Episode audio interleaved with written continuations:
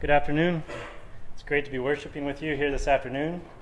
Uh, you may have noticed that Brian and I have switched roles this Sunday. Early on, when we were talking about what we wanted for Manhattan Presbyterian Church, and in particular, the ministry of the Word, Pastor Brian and I talked about how we wanted to systematically go through books of the Bible, how we wanted to take portions of text and work our way through, so not to ignore any piece of text, but to have to address the whole Bible. Also, part of this, Pastor Brian suggested that we'd like to hear elders preach on occasion in addition to himself. For some reason, I said that might be a good idea. Over the last couple weeks, I've been thinking that probably was the worst idea I've ever agreed to.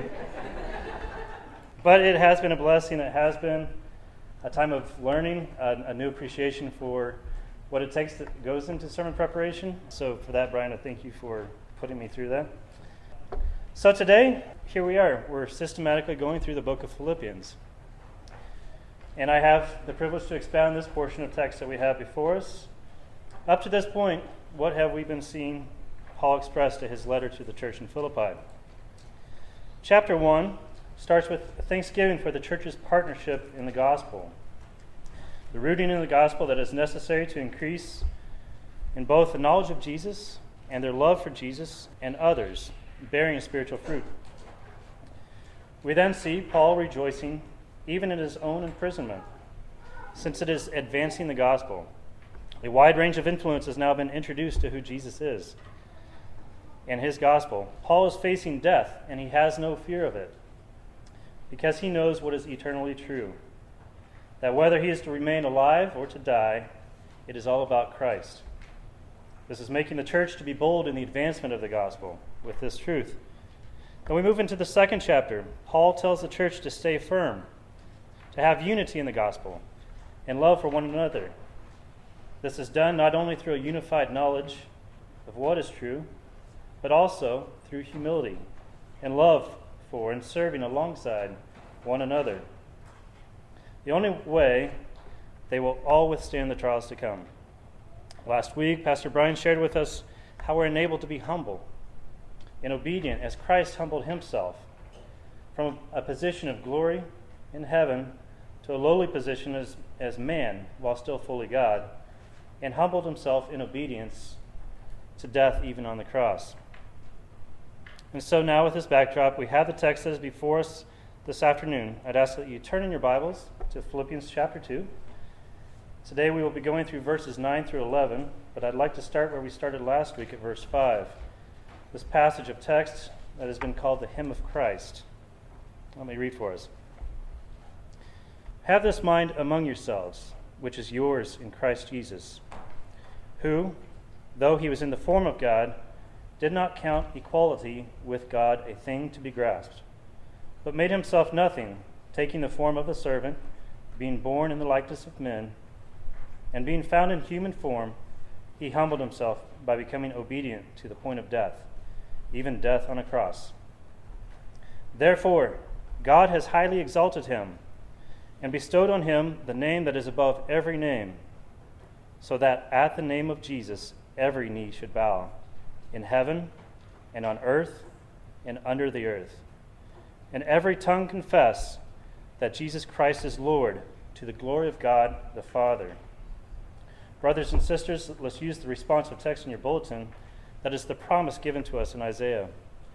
The grass withers, the flower fades, but the word of our God will stand forever. Let's pray. Heavenly Father, we praise you for your word. We praise you for the accomplished work of Christ, that we can be reconciled to you through faith in Jesus. Lord Jesus, you are our Lord, and we praise you. We pray that your name be lifted up here today. Holy Spirit, we ask that you would open our hearts and minds to hear what you would have for us today. In the name of our Lord Jesus Christ, we ask these things. Amen. In this hymn, Paul begins by reiterating that we are to be of one mind. Have this mind among yourselves, which is yours in Christ Jesus.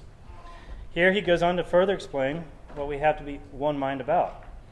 He goes on to describe Jesus, who before all things he was God. We saw how Christ emptied himself. And through obedience and love for the Father, he humbled himself to death on the cross. What a low point we were left with last Sunday to reflect on the necessity of this. Because of our sin, our rebellion, the curse had to be taken. Christ had to bear the outpouring of the wrath of his Father for our sins there on the cross. However, today in verses 9 through 11, we see God's response to this. We see all of creation's response and know that this is the power that enables us to be unified in the gospel and humbly serving others. Look at your text starting in verse 9. Let's read this passage. Therefore, God has highly exalted him and bestowed on him the name that is above every name, so that at the name of Jesus every knee should bow, in heaven and on earth and under the earth, and every tongue confess that Jesus Christ is Lord, to the glory of God the Father. Our text starts with the word therefore. This is a frequent word that Paul likes to use in his writings. It's another way of putting it would be because of or by this reason. Paul is making a logical statement that on the basis of what he just said, Christ's obedience to death on the cross, the following is also true. Therefore, God has highly exalted him in response to Christ becoming obedient to death on the cross, God has exalted him or lifted him high. Not only exalted, but Paul uses the term hyper or super exalted. That is, there is nothing higher, there is no equal to Jesus' exaltation. This is counterintuitive to the world's way of thinking. We see every day that in order for people to think more highly of us, or to gain more positions of respect and authority, we need to do things that promote our own name, highlighting the great things that we have done, downplaying the not so great. But opposite of this logic, we see Christ being raised to super exaltation only after he had taken on such great humility, a humble servant, obedient to death. We can see Christ's exaltation in the past, the present, and the future. We see that God has exalted Jesus in history in real time and space. After his death and burial, he was raised from the dead and resurrected up to heaven. This is proof that he is the perfect and acceptable sacrifice for our sins, that he conquered death for us. We know that Jesus is exalted today. After his ascension, he is now seated at the right hand of the Father. He told us what he is doing now through his word. He is sovereignly ruling over the affairs of man. He is being worshiped, and he is making personal intercession for you and I with the Father. In Psalm 110, we read, The Lord says to my Lord, Sit at my right hand until I make your enemies your footstool. The same passage from the Psalms is quoted more than 20 times in the New Testament. We know that Jesus is sitting at the right hand of the Father now, waiting for the appointed time. We know at that time that Jesus will be exalted when he comes again. We know this to be true because Jesus has promised that, and he will return. Paul refers to this as the day of Christ, a final resurrection. Christ will subdue his enemies for good and usher in his kingdom of righteousness. Part of Christ's exaltation is that God the Father has bestowed on him a name that is above every name we see that Jesus Christ is Lord. That of all the names for Jesus, this also has a set apart title, the Christ, with a set apart authority, Lord, is given to him. So, what's in a name? Outside of our Western American culture, the last name that you are born with is what most people know. That's how they know you. If they don't know anything about you as an individual, it tells something about what region you may have come from, maybe what social economic class your family's from. It tells something maybe about your family's values. Quite often, if you meet someone from the Far East, they will introduce themselves with their last name first and then their given name. This is how they were given their identity. Your last name gives you your heritage, an identity passed on from generations before you. First names also give identity to who we are. Parents to be often go through this thinking process. when trying to come up with a name that aligns to something that they value or feels would identify with their child. Some don't think names are important at all, that the individual should be defined independent of any name. I remember being introduced to twin children's names when I was in college. The boys were Lamangelo and Arangelo. But when written down, it appears as lemon jello, orange jello. Obviously, these parents did not care about the name giving unless it had some meaning that I cannot fathom, uh, some importance to them. But others do look to the names of family members they cherish, great historic figures, biblical characters, even. All names that have some significance to those naming the children. Names help us identify who a person is or where they come from, but isn't necessarily the basis for any authority or respect. A few weeks ago, I had the opportunity to attend a ceremony uh, at the post of Fort Riley, a change of command ceremony. We've been to Fort Riley a few times, and each time I start to learn a little bit more of how to behave and how the, the, the post works. Uh, first of all, when you pass through the entrance gates, the guy with the hand raised is not asking for a high five as you drive by. Uh, he wants to stop and talk to you. Also, when they uh, share with you, I think the command is duty first, is that right? The proper response is victory. I think I get that right. But we keep learning. When Brian and I traveled together and we got onto the, the post for this first ceremony, this is the first ceremony I've been part of, we felt completely out of place. We felt welcomed. Everyone there was, was very gracious to us. But here we were in our civilian looking clothes, the way dressed really nice compared to what Brian and I normally dress like. But there, you know, there was a few other civilians there, family and friends.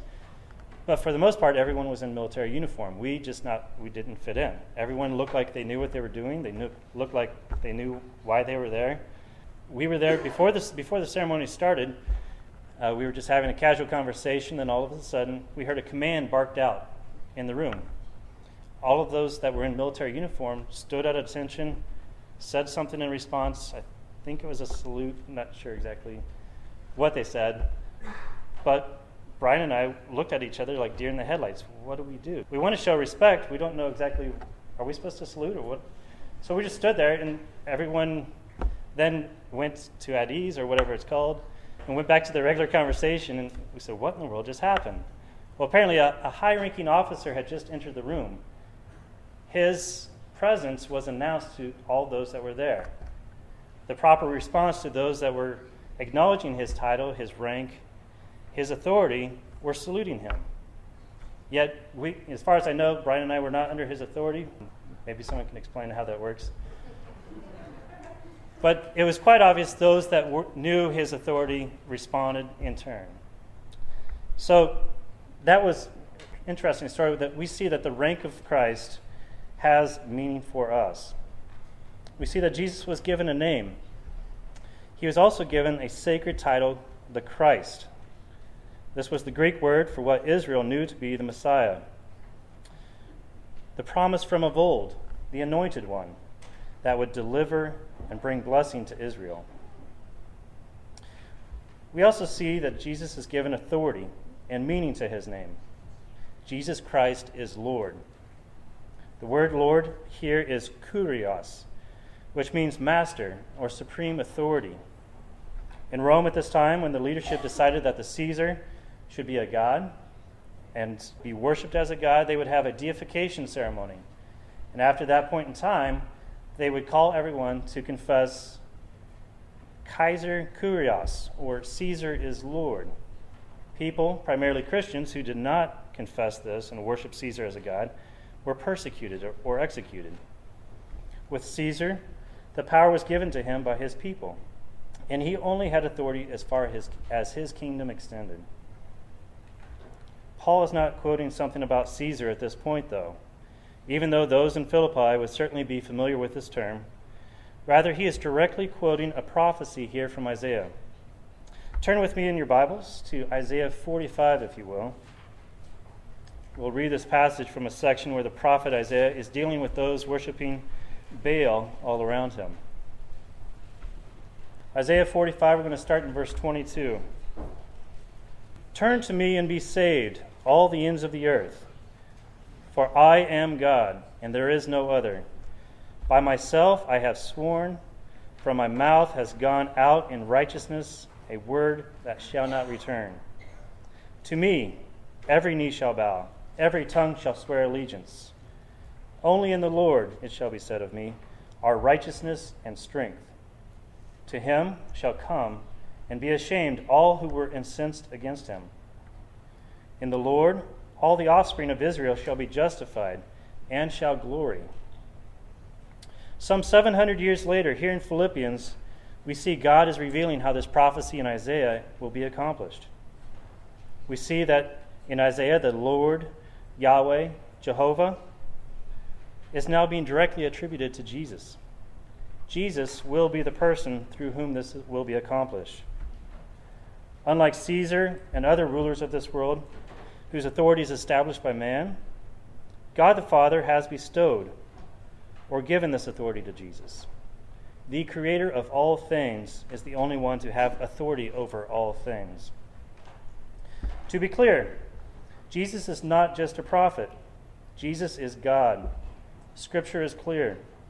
There is no other way to be made right with God. There is no other authority that is not under the supreme authority of Jesus Christ our Lord. We not only see that God the Father has highly exalted Christ, has bestowed authority over all things, but we now see that all things under his authority will respond.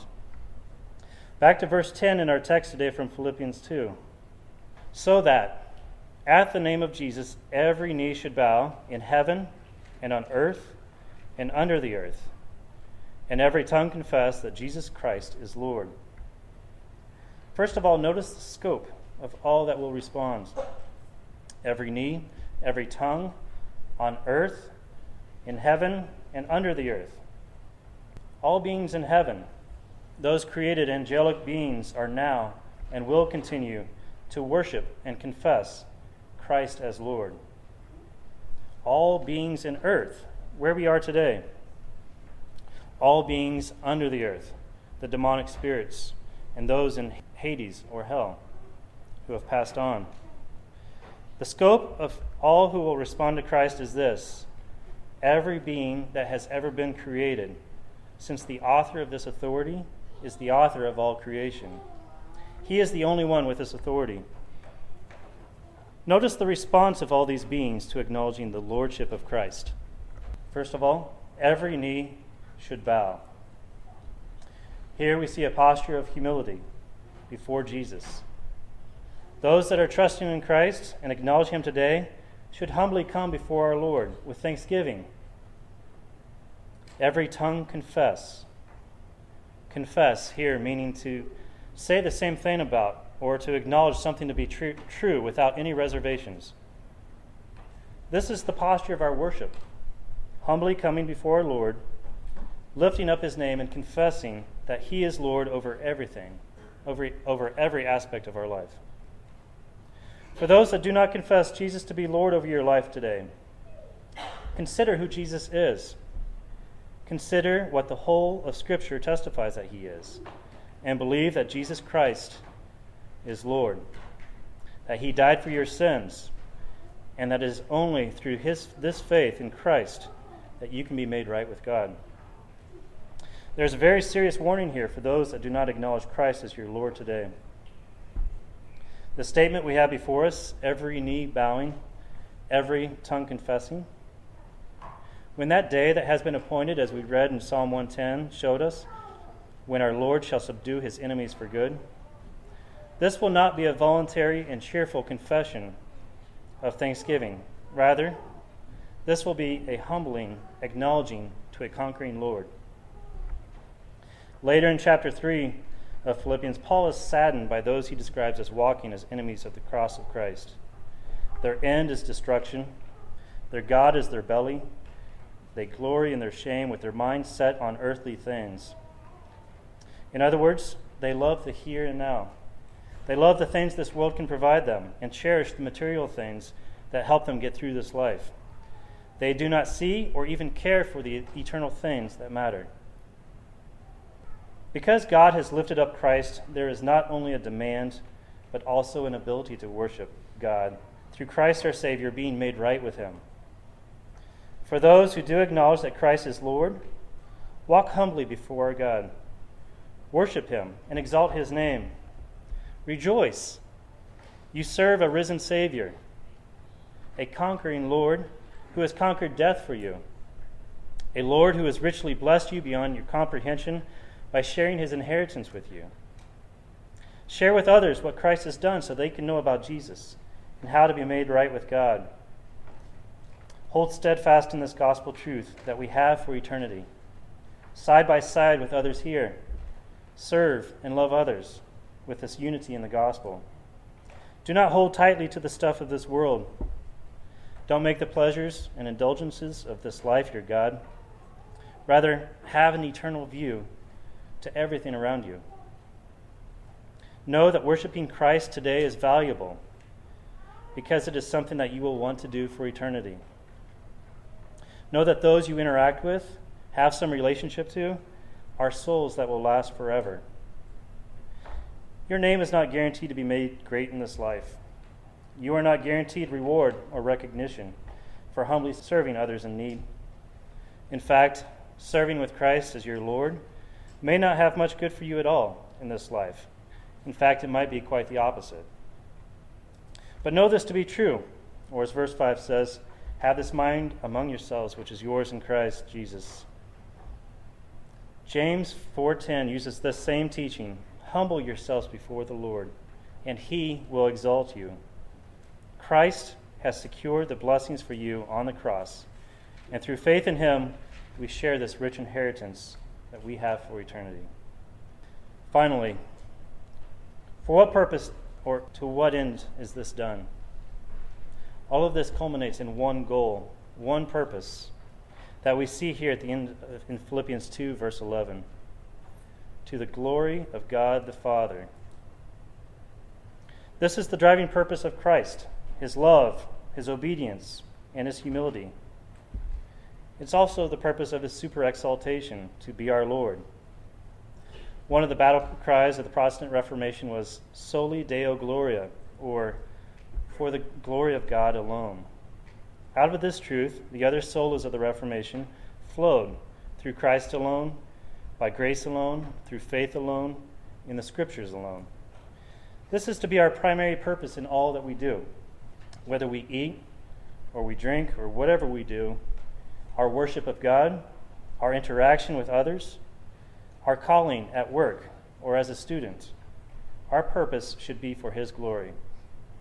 This truth was important enough to be the very first question of our Westminster Shorter Catechism.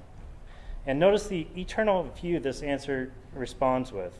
The question What is the chief end of man? Man's chief end is to glorify God and to enjoy Him forever. Let's pray. Lord, Thank you for your word, for your promises for eternity. We pray, along with Apostle Paul, for you to make our love abound more and more with knowledge and discernment, so that we may approve what is excellent, and so be pure and blameless for the day of Christ, filled with the fruit of righteousness that comes through Jesus Christ, to the glory and praise of God. In Christ's name we ask. Amen.